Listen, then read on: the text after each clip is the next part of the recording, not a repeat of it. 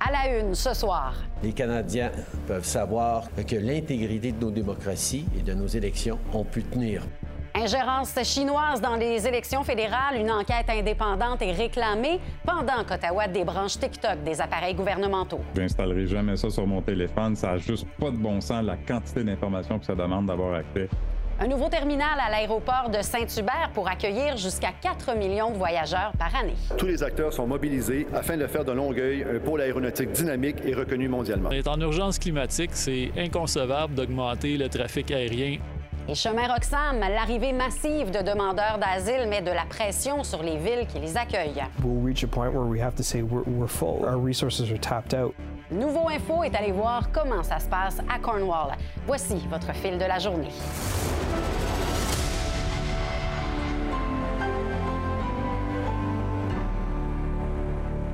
Bonsoir tout le monde. Bon lundi, c'est le début de la relâche scolaire pour plusieurs. J'aurai d'ailleurs le plaisir de passer toute cette semaine avec vous à l'animation du fil 17. On débute le bulletin ce soir avec les allégations d'ingérence chinoise dans les élections fédérales de 2019 et de 2021. La pression qui se fait de plus en plus forte sur le premier ministre Justin Trudeau pour qu'il déclenche une enquête indépendante et publique. Sans écarter complètement la possibilité, le premier ministre n'a pas l'intention de le faire, du moins pas pour l'instant. Ottawa qui a par contre annoncé aujourd'hui qu'elle interdira dès demain l'application TikTok sur les téléphones intelligents qu'elle fournit à ses employés. On fait le point à l'instant avec Fanny Lachance-Paquette. Euh, Fanny, donc, et le NPD et le Bloc québécois demandent cette enquête publique sur la possible ingérence chinoise et sur la réponse du gouvernement canadien.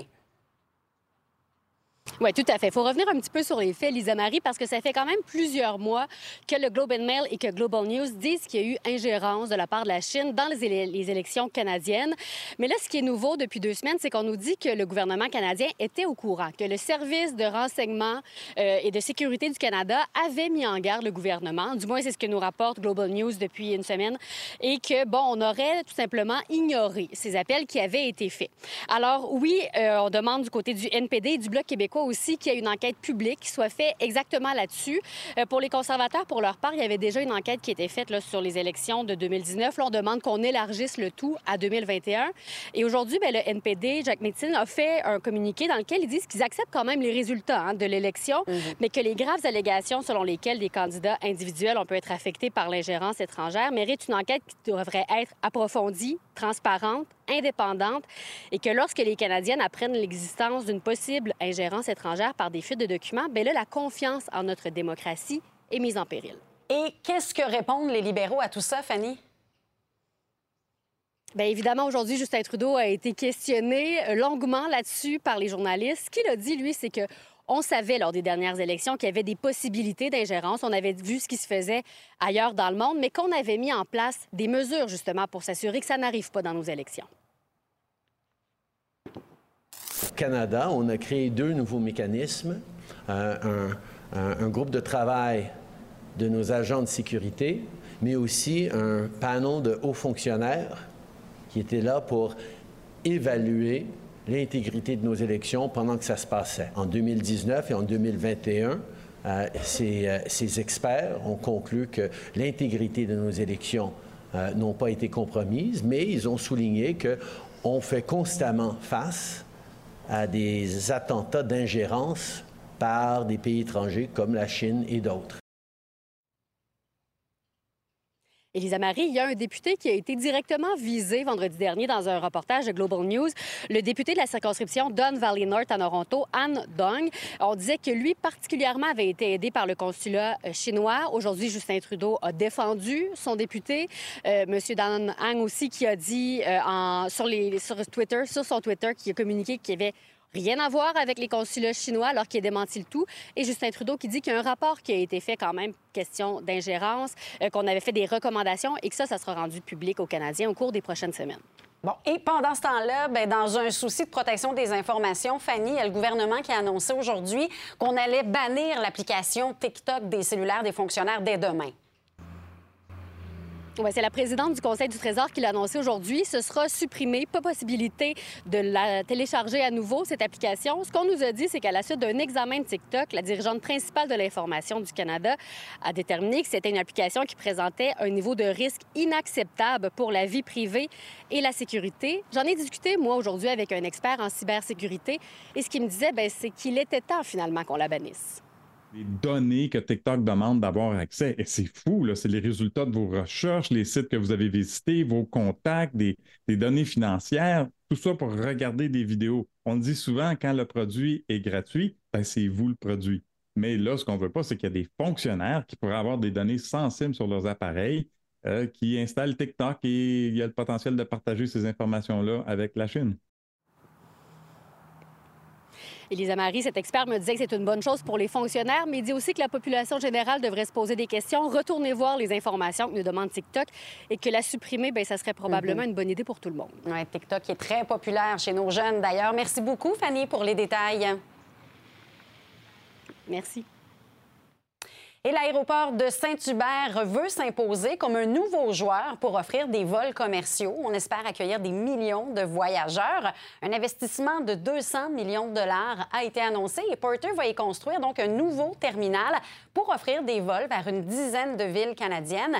Si la classe politique se réjouit de cette annonce, vous allez voir, c'est pas le cas pour tout le monde, comme a pu le constater Étienne Fortin-Gauthier. Que l'aéroport de Montréal-Saint-Hubert devienne une vraie plaque tournante pour le transport aérien régional. Viendrez-vous prendre un vol à YHU? D'ici 2024, l'aéroport de Saint-Hubert veut offrir des vols vers une vingtaine de destinations au Québec et au Canada, mais pas à l'international. C'est Montréal-Trudeau qui a l'exclusivité le développement passe inévitablement par le développement de la mobilité. Et pour plusieurs de nos régions au Québec, la mobilité, ça passe par le transport aérien régional. Monsieur Roy, l'aéroport Trudeau n'est pas à pleine capacité quand même. Pourquoi est-ce qu'on a besoin d'un nouvel aéroport dans la région de Montréal? Montréal est une, ville importante. Les grandes villes à travers le monde ont plusieurs aéroports. Donc, ce qu'on fait, encore une fois, on ajoute des, options. Euh, aussi, euh, on retire des voitures de la circulation à Montréal, c'est-à-dire que les voyageurs vont pouvoir venir euh, prendre l'avion beaucoup plus près de chez eux. mais il reste quand même que pour les citoyens du coin, vous ne pensez pas que ça va avoir plus de conséquences quand même d'avoir 14 000 vols de plus par année? Actuellement, nous, il y a environ 200 départs par jour quotidiennement. On va ajouter 20, 30 départs, donc quelques dizaines de départs supplémentaires. L'ensemble des groupes de citoyens, on les a rencontrés à de multiples reprises. Les vols de nuit les inquiétaient. Ça, n'aura pas lieu chez nous. On a réservé, en fait, notre aérogare à un partenaire comme, euh, comme Porter, que des avions de dernière génération, beaucoup plus éco-énergétiques. L'objectif, c'est d'avoir un million de voyageurs qui vont transiter par l'aéroport de Saint-Hubert en 2024, mais les nouvelles installations pourront en accueillir jusqu'à 4 millions. Vous êtes vu quand même comme une, mairesse écolo. Euh, on est en crise climatique. Ça, ça veut dire moins de vols, pas plus de vols? En fait, il y a un déplacement des vols qui se font actuellement à l'aéroport euh, Montréal-Trudeau qui vont venir se faire euh, ici. Dans le fond, Porter va, disons, délocaliser une partie de ses activités. L'aéroport s'est engagé à contribuer aux objectifs de carboneutralité d'ici 2050. On veut développer des, technologies vertes. Il va y avoir une diminution du côté des écoles de pilotage. Donc, moi, je pense qu'à terme, on peut penser à une réduction du nombre de vols à l'aéroport, en fait. La toute première fois, on peut le dire qu'il y a le monde politique qui est uni, qui a un consensus social autour d'un plan de développement de notre aéroport. Vous parlez d'un consensus social qui est atteint. On a une manifestation en ce moment devant l'aéroport. Est-ce qu'il est vraiment atteint ce consensus-là?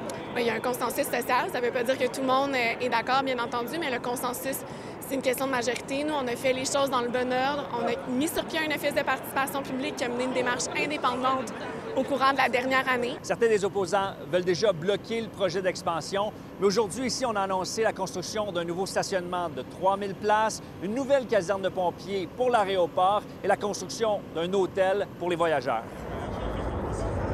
Des avions invisibles, ça n'existe pas. Des avions euh, qui ne font pas de bruit, ça n'existe pas. Donc, on s'attend à, des choix de développement qui sont 2023. Bien, on est en urgence climatique. C'est inconcevable d'augmenter le trafic aérien en ce moment, en 2023. C'est pas un projet du 21e siècle, ça. Euh, l'avenir, euh, c'est des transports écologiques, c'est les trains à grande vitesse. Fait que c'est pas vrai que ça va s'arrêter là. C'est juste un début, là, ce qu'on voit là aujourd'hui. On vient de le voir, ça ne fait pas l'affaire de tous. On va poursuivre la conversation avec Mathieu Pellado, président du comité anti-pollution des avions de Longueuil. Monsieur Pellado, bonsoir. Bonsoir, Mme Blais. Donc, quelle a été votre réaction, vous, ce matin, lorsque vous avez appris cette nouvelle-là? Ah, bon, on était tous surpris par la nouvelle parce que, contrairement à ce que Mme Fournier a dit dans votre reportage, euh, le consensus n'est pas présent. On a eu, justement, l'Office de la participation publique de Longueuil a fait un, rapport cet été. Il y a eu aussi la consultation publique de Denis Trudel qui a fait un autre rapport euh, qui était similaire. Et puis, euh, la, Ville a fait une entente aussi avec Dachel, une entente historique qu'elle a qualifiée au mois de janvier, euh, où elle parlait de transparence et on parlait aussi de développement de la zone d'innovation technologique et améliorer la qualité de vie des citoyens. Alors, ce projet-là d'amener un aéroporteur qui va amener 12 vols, 12 à 20, même 30 vols, j'ai entendu ça de M. Roy, euh, par jour, ça ne correspond pas du tout à la vision, autant au point de vue environnemental que pour rapport à l'acceptabilité sociale. On vient ajouter un projet et non pas euh, en réduire l'activité qui se passe à l'aéroport présentement. Donc, pour nous, on est très surpris parce que ça ne correspond pas aux discussions qu'on a eues dans les deux dernières années. Êtes-vous euh, contre cet aéroport-là? Est-ce que vous souhaiteriez sa fermeture? Si j'avais eu un dollar à chaque fois qu'on me posait la question, je serais riche aujourd'hui.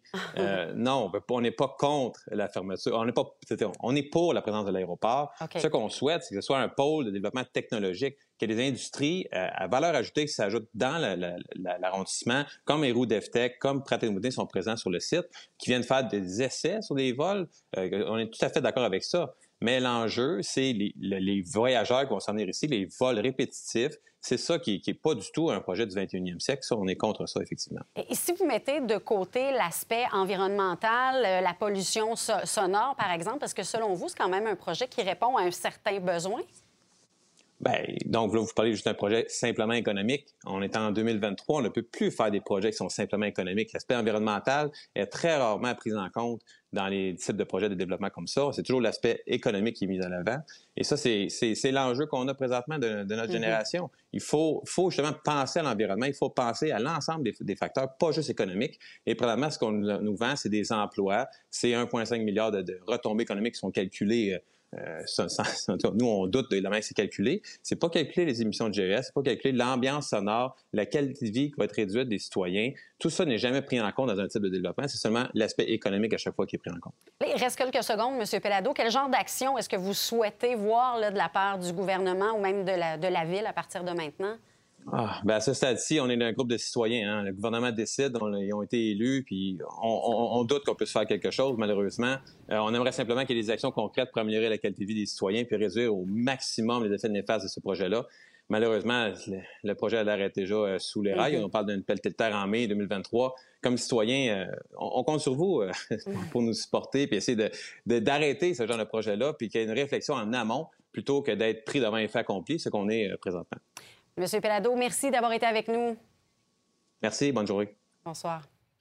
Et en plein cœur des négociations dans le secteur public, le premier ministre François Legault a dénoncé en fin de semaine la fermeture des syndicats aux discussions. La présidente du Conseil du Trésor, Sonia Lebel, souligne que les forums de discussion créés à l'extérieur des séances de négociation sont vides. Pour en parler, je reçois Robert Como, il est président de l'APTS, l'Alliance du personnel professionnel et technique de la santé et des services sociaux. Bonjour. Bonjour, Mme Blais. Alors, d'abord, avant d'aller plus loin, euh, l'APTS représente quels euh, travailleurs dans ces négociations-là? Alors, pour nous, c'est 65 000 personnes qui travaillent euh, en santé et services sociaux, des techniciens, des professionnels. On parle psychologues, travailleurs sociaux, imagerie médicale, laboratoire, nutrition, euh, psychologue. Donc, on a vraiment une, on a 109 titres d'emploi à la PTS. Mhm. Et la PTS fait partie du Front commun, qui, elle, représente 420 000 personnes. Donc, c'est tous les travailleurs en santé puis en éducation également.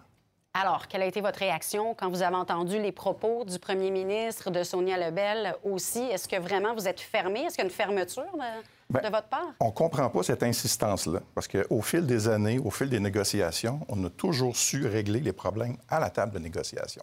Alors, pour nous, c'est on venait au forum pour régler nos problèmes. C'est comme ça qu'on l'entend euh, euh, du gouvernement, en fait. Il n'y a pas que les problèmes que le gouvernement soulève. On en a, nous aussi, qu'on aimerait discuter. Et ce n'est pas prévu de les faire dans ces forums-là. Alors, nous, on ne veut pas que l'entièreté de ces, euh, de ces discussions-là se passe sur les priorités du gouvernement. Mm-hmm. On veut que ça soit commun et ça se fait aux tables de négociation. Ça a toujours fonctionné comme ça. Mais c'est nouveau, ça, ces forums-là. Oui, c'est une tentative qui est faite cette fois-ci pour tenter de rassembler tous les acteurs, mais on est déjà là, tous les acteurs à toutes les tables. Ça fait plusieurs semaines qu'on y siège puis on reçoit des offres par courriel au lieu de les recevoir euh, directement euh, par nos vis-à-vis. Donc, euh, on a hâte que ça se termine un petit peu cet échange-là, pour qu'on passe vraiment à régler des problèmes. Mm-hmm. Parce que une négociation, ça sous-entend des discussions, des échanges, euh, une ouverture aussi de part et d'autre. Est-ce que vous sentez ça en ce moment? Euh, c'est difficile parce que quand on reçoit les offres salariales, par exemple, qui sont vraiment en dessous euh, actuellement du coût de la vie, alors ça part mal une négociation, mais on est prêt à en jaser. On va être là, on va donner nos propositions à nous. C'est comme ça que ça va se passer. On peut pas. Euh, puis, tu sais, on représente quand même 420 000 mm-hmm. personnes qui ont soutenu le, réseau de l'éducation et de la santé pendant la pandémie, qui n'est pas tout à fait terminé. On, se relève à peine de ça. On, on, demande un petit peu plus de respect, puis de l'écoute aussi face à nos solutions. Négocier sur la place publique, c'est rarement la meilleure chose. Euh, comment vous entrevoyez ça en ce moment, euh, qu'on se parle via les médias ou les journaux? On est au début du processus de négociation. Fait qu'on voit mal pourquoi on fait cette opération médiatique-là. Moi, j'aimerais mieux qu'on s'attarde, qu'on passe plus de temps ensemble, face à, face, à discuter. C'est ça l'objectif. Alors, parler par médias interposés, par euh, Twitter, pour nous, c'est pas une façon de fonctionner. Là, en gros, en terminant, ce qui achoppe, ce qui achoppe, c'est l'organisation du travail. Euh, les salaires, mais on est au début du processus de négociation. Fait qu'on n'est pas vraiment dans euh, des choses qui passent ou qui passent pas. On a à peine commencé à échanger sur nos priorités chacun. Donc, euh, on a encore plusieurs semaines à venir. Bien, bonne oui, bonne chance. Merci d'avoir été avec nous, M. Merci.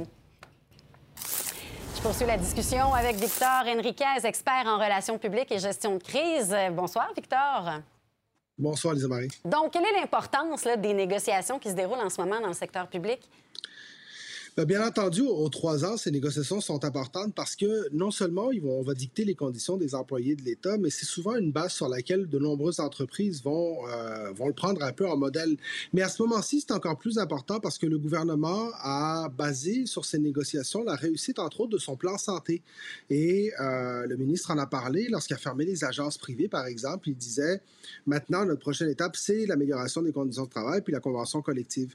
Il y a également dans le milieu de l'éducation où est-ce qu'on attend avec beaucoup beaucoup d'impatience voir quelles seront les modernisations qui seront mises en place dans la convention collective pour permettre au gouvernement d'implanter certains changements qu'ils veulent faire dans le système, notamment, je pense aux gens qui sont les accompagnateurs aux professeurs qu'on propose dans certaines classes. Donc, c'est beaucoup de changements comme cela dans l'organisation du travail, comme vient de le dire le porte-parole qui était mhm. avec vous, mais que le gouvernement, dont le gouvernement a besoin pour mettre en place des politiques sur lesquelles ils ont pris des engagements importants avec la population québécoise.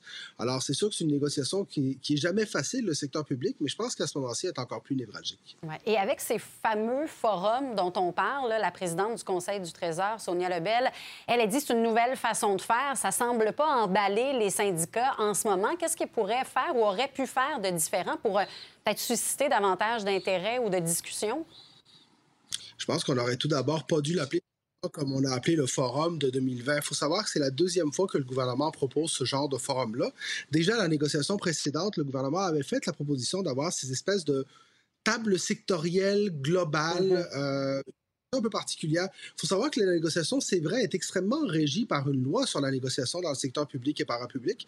Donc, ces forums viennent un peu champ gauche. Du côté de la ministre, on dit vouloir présenter des solutions globales pour des secteurs. Ça se défend très bien, je pense.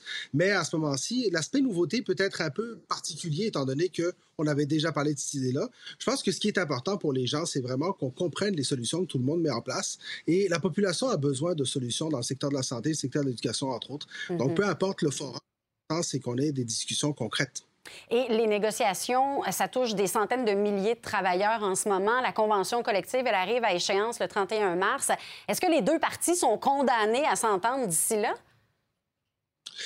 Pas nécessairement d'ici là, mais condamné à s'entendre à un moment donné, oui, c'est important de le rappeler. Hein. la Convention est venue à échéance le 31 mars 2020, la dernière fois. Puis on s'en rappelle, Lisa Marie, on était au début d'une pandémie.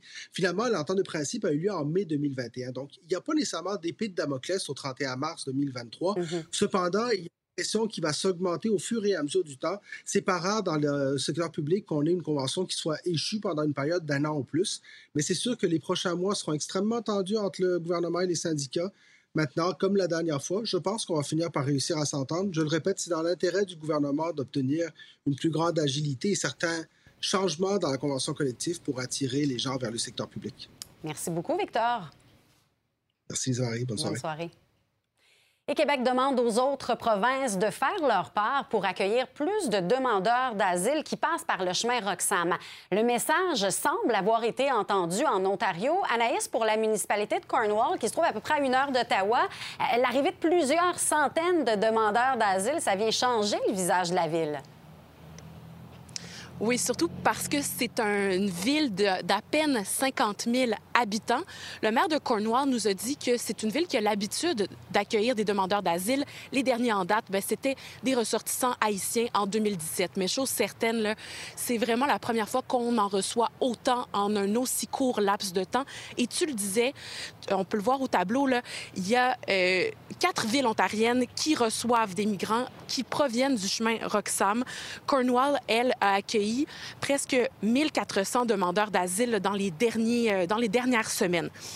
Son maire nous dit euh, que ça met de la pression sur la ville, par contre, notamment sur le réseau hôtelier. Et ce qu'il faut savoir, c'est euh, qu'on prévoit un manque à gagner parce que chaque chambre d'hôtel louée, eh bien, rapporte des taxes municipales. Et là, elles sont occupées comme dans un hôtel qui, se, qui, se, trouve derrière moi, le Ramada, où on loge ces demandeurs d'asile.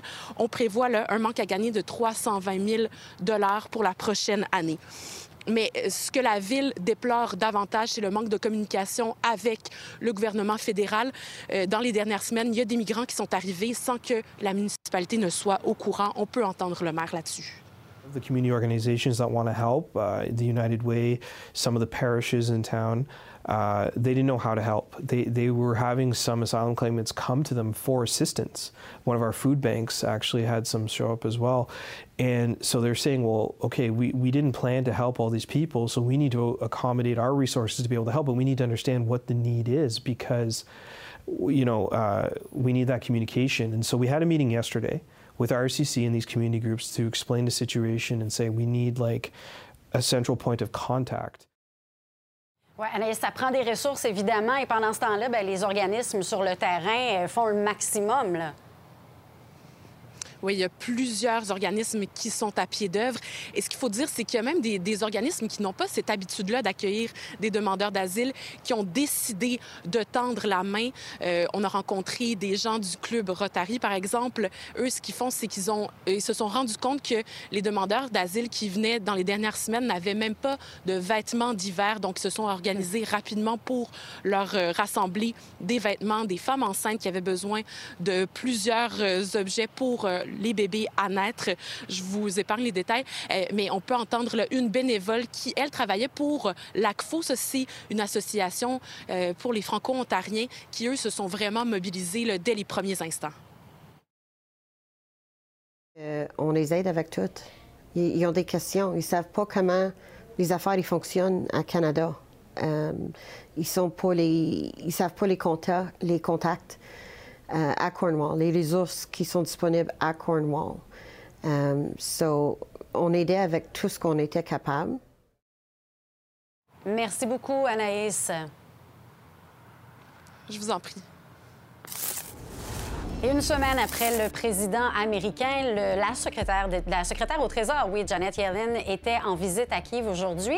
Elle a annoncé le transfert de 1 milliard 200 millions de dollars US à l'Ukraine pour l'aider à répondre aux attaques russes.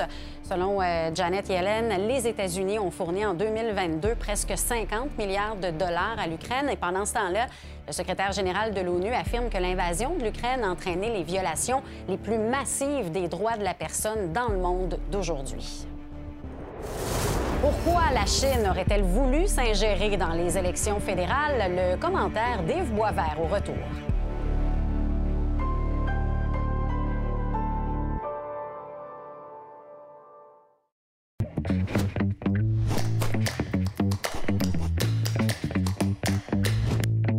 Bonsoir Yves. Bonsoir Lisa Marie. Alors, on revient sur cette possible ingérence chinoise dans les élections fédérales. Quelles sont les preuves à ce moment-ci de l'espionnage et de l'influence chinoise? En ce moment, ça repose sur des rapports des services secrets canadiens euh, qu'on n'a pas vus, mais que certains journalistes ont vus, notamment au Global Mail, qui en a parlé le, plus, et aussi euh, Global, le réseau Global. Donc, euh, on sait que le SCRS a fait des rapports à ce sujet-là, au sujet des élections de 2019 et des dernières élections euh, en 2021, qui qui démontrent cette, cette ingérence, cette tentative d'influence des résultats dans quelques comtés. Bon, que cherche la Chine exactement là, à travers ces opérations-là? Ben, c'est une bonne question. Alors, en fait, elle cherche à, elle cherche à avoir plus d'influence et elle cherche à faire en sorte que ses projets, ses, euh, euh, ses idées et ses intérêts surtout soient pas contrecarrés par le gouvernement. Et euh, aux États-Unis, on a vu la même chose avec la Russie. Il y a eu un rapport très détaillé qui a eu lieu pour montrer l'influence de la Russie sur l'élection de Donald Trump. Et ce que la Chine veut, c'est pas tant que les libéraux gagnent, quoique dans ce cas-là, semble-t-il que, euh, d'après les rapports rapportés par le Globe, euh, dans 11 circonscriptions, il y avait une tentative d'influence pour bloquer les conservateurs. Mais en même temps, le rapport dit que la Chine voulait que le gouvernement soit minoritaire. Et une phrase intéressante qui a été rapportée, c'est le gouvernement chinois aime ça quand il y a de la chicane au Parlement canadien au fond, quand la politique fédérale ou le gouvernement est affaibli et euh, est plus dysfonctionnel. Et, euh, donc, c'est ça qui, est, tenté par, euh, par, ces tentatives d'ingérence et d'influence. Et là, dans les circonstances, ça sera difficile d'éviter une commission indépendante? La pression est forte, là. La pression est très forte. Maintenant, Évidemment, on sait que euh, toute la preuve repose sur des documents secrets et top secrets, donc euh, ils seront probablement pas disponibles au public. Mais en tout cas, il faut que le gouvernement libéral montre qu'il prend ça au sérieux, même si, Lisa Marie, on sait bien que tenter d'influencer, par exemple en envoyant des bénévoles qui sont des étudiants chinois, et puis euh, en faisant de la désinformation sur Facebook, on ne peut pas prouver que ça fait élire ou pas élire quelqu'un. Mais et comme euh, par exemple, le, dernier exemple qui est sorti, c'est Don Hong, qui est euh, un député de la région de Toronto. C'est un comté qui est libéral à peu près à 100 depuis, depuis 30 ans. Donc, est-ce que c'est vraiment ça qui a eu l'influence? Mais chose certaine, le gouvernement Trudeau doit montrer qu'il prend ça au sérieux, qu'il prend des mesures, comme d'autres gouvernements l'ont fait. Pendant ce temps-là, ben, ils vont interdire dès demain l'application TikTok sur les téléphones qu'on fournit aux employés de l'État. Yves, merci ben beaucoup. À, demain.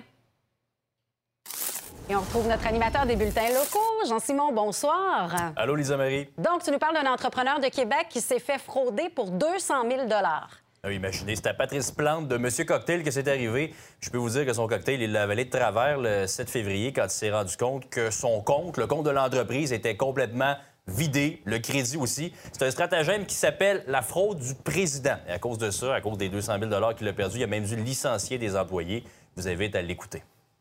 Quelque chose qui se prépare depuis des mois de, la part des fraudeurs. Ils prennent vraiment le temps de ramasser le maximum d'informations. Euh, la fraude a eu lieu à 13h08 le 7 février et euh, je m'en suis rendu compte, moi, le lendemain matin. Je, je ne reverrai pas cet argent-là. Ça peut représenter une perte de combien environ? Euh, pour nous, c'est 200 000. Il faut sensibiliser les gens en finance, dans nos finances aussi, mais il faut surtout mettre des protocoles en place. Ça va demander du temps à tout le monde, mais euh, au bout du compte, si on peut empêcher ces fraudeurs-là de se faire un autre scène, je vais être bien content. Et là, c'est le bras-le-bas de combat dans son entreprise pour s'assurer de poursuivre les affaires malgré tout. On vous invite à écouter le reportage au complet au retour. Oui, quand on regarde ça, vaut mieux en rire qu'en pleurer. C'est ce qu'on dit souvent. Je pense que ce qui est en train de se passer. Merci beaucoup, Jean-Simon. Bon bulletin. Bonne soirée. Bonne soirée.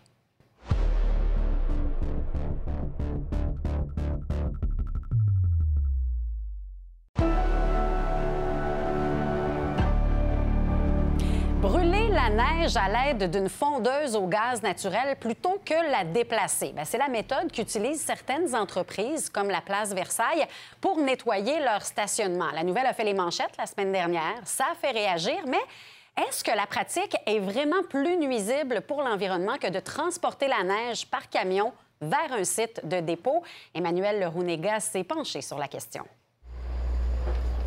c'est un complet non-sens. On utilise la place Versailles du gaz naturel, c'est du gaz fossile. Donc, c'est un hydrocarbure produit par fracturation hydraulique. C'est amené ici au Québec et là, c'est brûlé pour le pire usage qu'on ne peut pas imaginer, qui est de brûler de la neige alors qu'il y a d'autres alternatives. On fait face à une crise climatique, on est en 2023. Euh, c'est le genre de choses qu'on ne peut plus tolérer.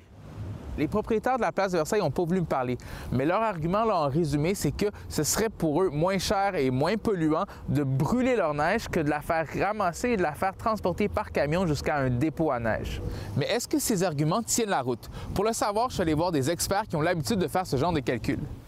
Le but, c'est de savoir justement quelle quantité de neige qu'on met dans la fondeuse, combien de gaz naturel ça nous prend pour finalement savoir la quantité de CO2 qui est émise. La neige à moins 5. L'avantage du gaz naturel, c'est qu'il brûle proprement, on peut dire. Contrairement à du diesel, il va y avoir plus de particules fines, il va y avoir plus de contaminants dans l'air par la suite. Donc ça, c'est la quantité de gaz naturel qui est nécessaire pour brûler une tonne de neige. Exactement. Ça va nous donner le bilan final de la fondeuse. 17,7 kg CO2 par tonne de neige. Donc ça, c'est la fondeuse. Maintenant, qu'est-ce qu'il faut prendre en compte là, pour le ramassage, le transport de la neige vers un dépôt? On va surtout considérer le transport. Dans le cas présent, on est à Montréal, environ un 20 km aller-retour pour se rendre au dépôt à neige. Ça nous donne environ 4 litres de diesel par tonne de neige. Euh, comme on avait tantôt un facteur d'émission pour le gaz naturel, on en a un pour le diesel.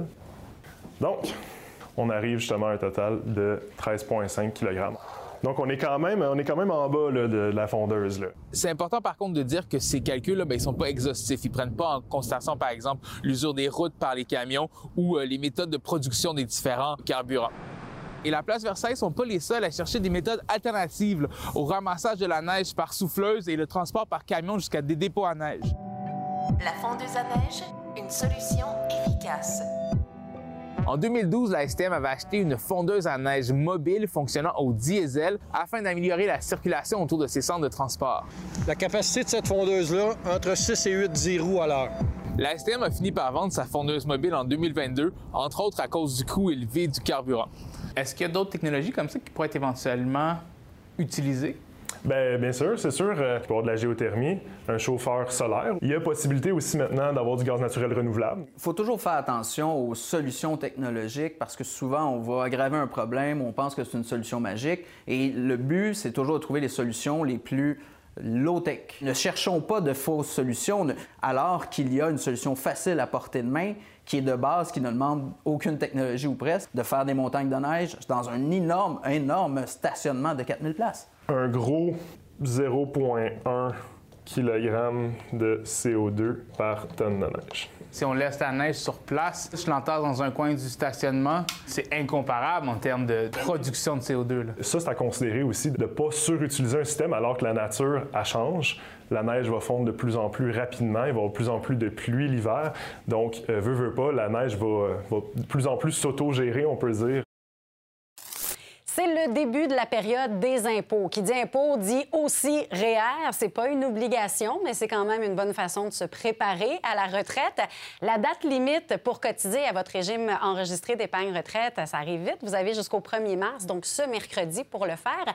Et pour vous guider sur les meilleures stratégies à adopter, je reçois Antoine Chaume-Legault, euh, planificateur financier et conseiller en gestion de patrimoine chez Asante Équipe Major. Euh, bonsoir. Bonsoir. Alors, euh, d'abord, pour ceux qui le souhaitent, bon, on le disait, reste encore quelques heures pour cotiser à un REER. Est-ce que c'est vraiment la bonne chose à faire à la hauteur de ce qu'on peut investir, en fait? C'est une excellente question. Et d'abord, ce qui est important, c'est vraiment de voir si ça qualifie avec vos propres besoins et votre fiscalité personnelle à vous. Parce que pour certaines personnes qui ont des revenus qui augmentent, par exemple, dans les prochaines années, ça peut valoir la peine de plutôt reporter à une année ultérieure. Pour cette année, pour les gens qui sont dans une situation où ils ont des liquidités, ça peut valoir la peine, effectivement, de venir faire une cotisation additionnelle si ce n'est pas déjà fait. Mais effectivement, il reste seulement que deux jours euh, pour le faire. Et, en ce moment, avec les taux d'intérêt qui sont élevés, j'imagine que vous n'allez pas conseiller d'emprunter pour prendre des REER? Peut-être que je me trompe, là. C'est pas moi la spécialiste. oui, ça dépend, en fait. C'est la fameuse réponse ça dépend. Je vous dirais, d'une part, pour quelqu'un, par exemple, qui n'a pas les moyens de cotiser s'endetter pour metce de l'argent dans les REER, c'est peut-être pas une bonne idée, surtout avec les taux d'intérêt très élevés maintenant. Par contre, de l'autre côté, quelqu'un qui a été capable de mettre de l'argent toute l'année, il peut avoir des stratégies où on vient emprunter du capital supplémentaire pour venir faire une contribution excédentaire. Et donc, cette contribution supplémentaire-là peut venir donner un, bas de laine, en fait, supplémentaire au total. Puis on est capable, avec son remboursement d'impôt, de hmm. venir rembourser le prêt. Donc, pour un mois ou deux d'emprunt, on peut avoir plusieurs milliers de dollars de plus en REER. Et en quoi c'est avantageux de cotiser durant toute l'année plutôt que d'investir euh, vite, vite, vite à la dernière minute?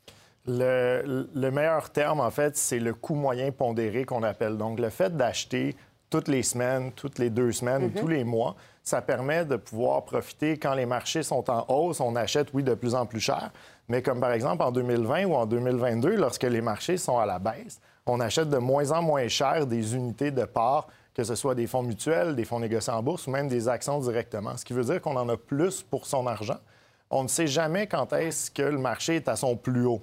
Donc, c'est sûr que nous, on postule du fait que le meilleur conseil, c'est d'y aller de façon systématique dans son budget. On ne le voit pas passer.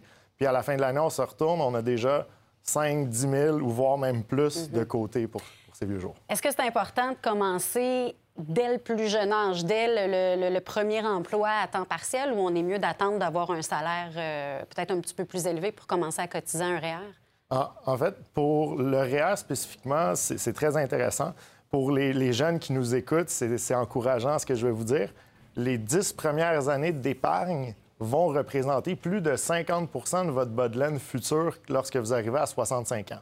Donc, en d'autres termes, quand on commence à épargner très jeune, l'argent qui s'accumule et l'argent qui va faire de l'intérêt composé, qu'on Mhm. appelle, ça va représenter, si on continue à- au même rythme, ça va représenter 50% ou même normalement 52,44% du montant de son bas de laine euh, selon des paramètres assez conservateurs. Alors, la réponse est on commence dès qu'on peut. Merci Le beaucoup. plus tôt. Merci beaucoup, Antoine. Merci beaucoup.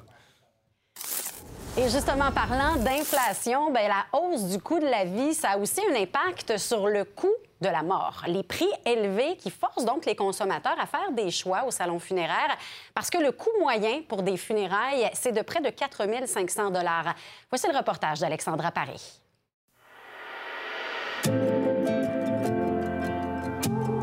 On ne peut pas imposer à quelqu'un de choisir de faire l'épicerie plutôt que d'organiser ses funérailles.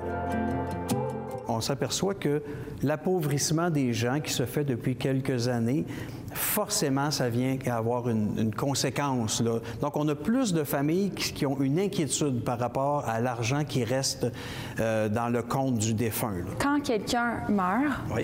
ça, ça revient à sa famille de payer pour euh, euh, ses funérailles. Alors, comment ça, ça fonctionne de votre côté si, par exemple, on n'a pas les liquidités? Ça, ça complique un peu les choses. Généralement, c'est des gens qui vont retirer de l'aide sociale. Il y a un montant qui peut être disponible. Il est à 2500 taxes incluses. C'est- avec ça qu'on travaille. Ce qui est insuffisant, en fait, pour faire le moindre rituel. là. Les autres personnes, euh, toute personne qui a travaillé pendant une dizaine d'années en contribuant à la régie des rentes va obtenir un montant de 2500. C'est un montant qui va être imposé sur, euh, sur son dernier rapport d'impôt, euh, finalement. Donc, c'est vraiment ça le chiffre magique, 2500 dollars. Pour l'instant, oui. Mais comme vous le dites, faire un rituel de base, ça coûte plus cher que ça. Ah oui, tout à fait. Puis là, on parle de base, là. C'est-à-dire que euh, à la base, il y a des choses techniques, euh, le transport de la dépouille, la préparation de la dépouille, euh, la crémation, euh, l'achat de l'urne, le cas échéant, un peu de salon, une heure ou deux de salon et une petite cérémonie, là. La moyenne du coût des funérailles annuellement, c'est 4500 dollars. Des fois, il y a des familles euh, qui ne réclament pas euh, les corps. Donc, parlez-moi de, l'augmentation, justement, de, ces corps-là qui ne sont pas réclamés par la famille. Il y en a une quinzaine, quinzaine ces années-ci, euh, dont on va s'occuper, mais les autorités vont nous appeler pour dire, écoute, il n'y a personne qui réclame ce corps-là. C'est en soi très triste. Et souvent, c'est carrément une question de manque de ressources financières. Quelles sont les pistes de solutions à ce moment-là? Il y a un ajustement à faire déjà au départ pour euh, le montant du, montant du dernier recours. Mais en même temps, on se dit, je ne l'ai pas la solution parce que l'État ne pourra pas toujours venir pallier au manque euh, qui arrive parce que le filet social va avoir déjà été déployé du vivant de ces personnes-là probablement. Et là, on se retrouve avec, euh, au, au moment de la fin, et c'est encore le filet social qui viendrait récupérer ça. Mais moi, j'espère qu'on n'escamotera pas la mort parce qu'à un moment donné, il n'y a plus d'argent qui reste à la fin. Se lever un matin et apprendre qu'on a perdu 200 000 un cauchemar éveillé dont on vous parle après la pause.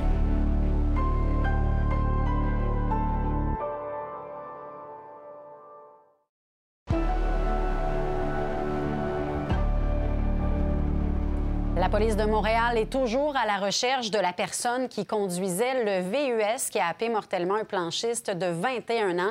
Ça s'est passé hier au coin de la rue Sainte-Catherine-Est et de l'avenue de Lorimier. Le SPVM a retrouvé le véhicule impliqué à quelques kilomètres du lieu de la collision, tout près du port de Montréal. Le VUS a été remorqué pour expertise. Des témoins ont aussi été rencontrés par les enquêteurs. Imaginez, vous vous levez un matin et le compte en banque de votre entreprise a complètement été vidé par des fraudeurs. Eh c'est le cauchemar de tout entrepreneur et c'est exactement ce qui est arrivé à Patrice, qui est le fondateur de l'entreprise Monsieur Cocktail. Mon collègue Jacques-Alain Houle l'a rencontré.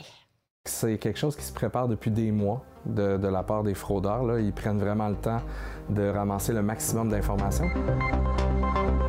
Tout a commencé cet automne quand ma responsable des finances, qui est là depuis des années, des années, des années, a décidé de retourner en région, retourner à ses anciens amours. Euh, il y a eu un changement. De ce qu'on comprend, c'est que les fraudeurs ont vu sur LinkedIn le, changement de poste. Et ça, c'est un, un trigger pour eux. Nous, on a eu nos premières attaques mais qui n'ont pas été notifiées par Google euh, parce qu'on est hébergé chez Google le 12 novembre. La fraude du président. Dans un premier temps, c'est un faux courriel contenant un virus qui est envoyé à un directeur, à un président, bref, au chef de l'entreprise.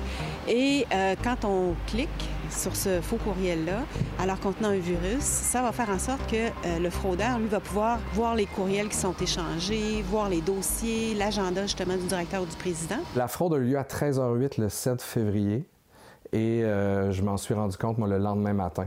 Dans le fond, ils ont attendu que la personne, la nouvelle personne en charge des finances soit euh, psychologiquement un peu atteinte. Et vous avez notifié qu'il se passait quelque chose. Dans sa vie personnelle. Dans sa vie personnelle, il se passait quelque chose. Exact. Euh, puis eux, ils ont sauté sur l'occasion pour dire est vulnérable. Voilà. On attaque. C'est comme ça qu'on l'a, c'est compris. Puis c'est pour avoir parlé à d'autres entrepreneurs qui ont été victimes de la fraude, c'est quelque chose qui revient toujours. Donc la personne qui se fait frauder est jamais en pleine possession de ses moyens, si on veut. Le fraudeur va profiter de l'absence justement, soit du directeur ou du président, c'est-à-dire le fait qu'il est non accessible pour utiliser le courriel euh, du responsable de l'entreprise et l'envoyer à l'administrateur en lui disant Écoutez, rapidement, euh, là, faut pas le dire à personne. J'ai besoin d'un virement parce que je suis en train d'acheter une autre entreprise, mais il faut tenir ça secret. Je, ne reverrai pas cet argent-là. ça peut représenter une perte de combien environ? Euh, pour nous, c'est 200 000. comment on fait pour payer les fournisseurs? Comment on fait pour continuer à payer les employés? Les fraudeurs, dès que l'argent arrive à destination, ils font toujours ça dans un fuseau horaire très éloigné pour compliquer les contacts entre les banques. Donc, par la suite, ce qui se passe, c'est qu'ils vont disséminer l'argent, fait qu'ils vont la splitter puis ils vont la transférer dans plein de pays. Euh, le retraçage est très complexe. Ils font 5, 6, 7, 8 transferts comme ça. Puis après ça, ils transforment l'argent en bitcoins intraçables. Donc, euh, même si c'est du courant, même si c'est quotidien, même si ça nous enlève 10 minutes dans une journée, euh, plus on se met de barrières puis de protocoles, il euh, faut sensibiliser les gens en finance, dans nos finances aussi, mais il faut surtout mettre des protocoles en place. Ça va demander du temps à tout le monde, mais euh, au bout du compte, si on peut empêcher ces fraudeurs-là de se faire une autre scène, euh, je vais être bien content. Et le gouverneur de la Floride, Ron DeSantis, réplique à Disney qui a dénoncé sa loi jugée discriminatoire envers les homosexuels. La Floride reprend donc le contrôle du district autonome de Walt Disney World. Ron DeSantis a déclaré qu'il y avait un nouveau shérif en ville. Il a ajouté que l'entreprise aurait maintenant des comptes à rendre. Disney détenait depuis les années 60 un statut spécial qui lui donnait une large autonomie.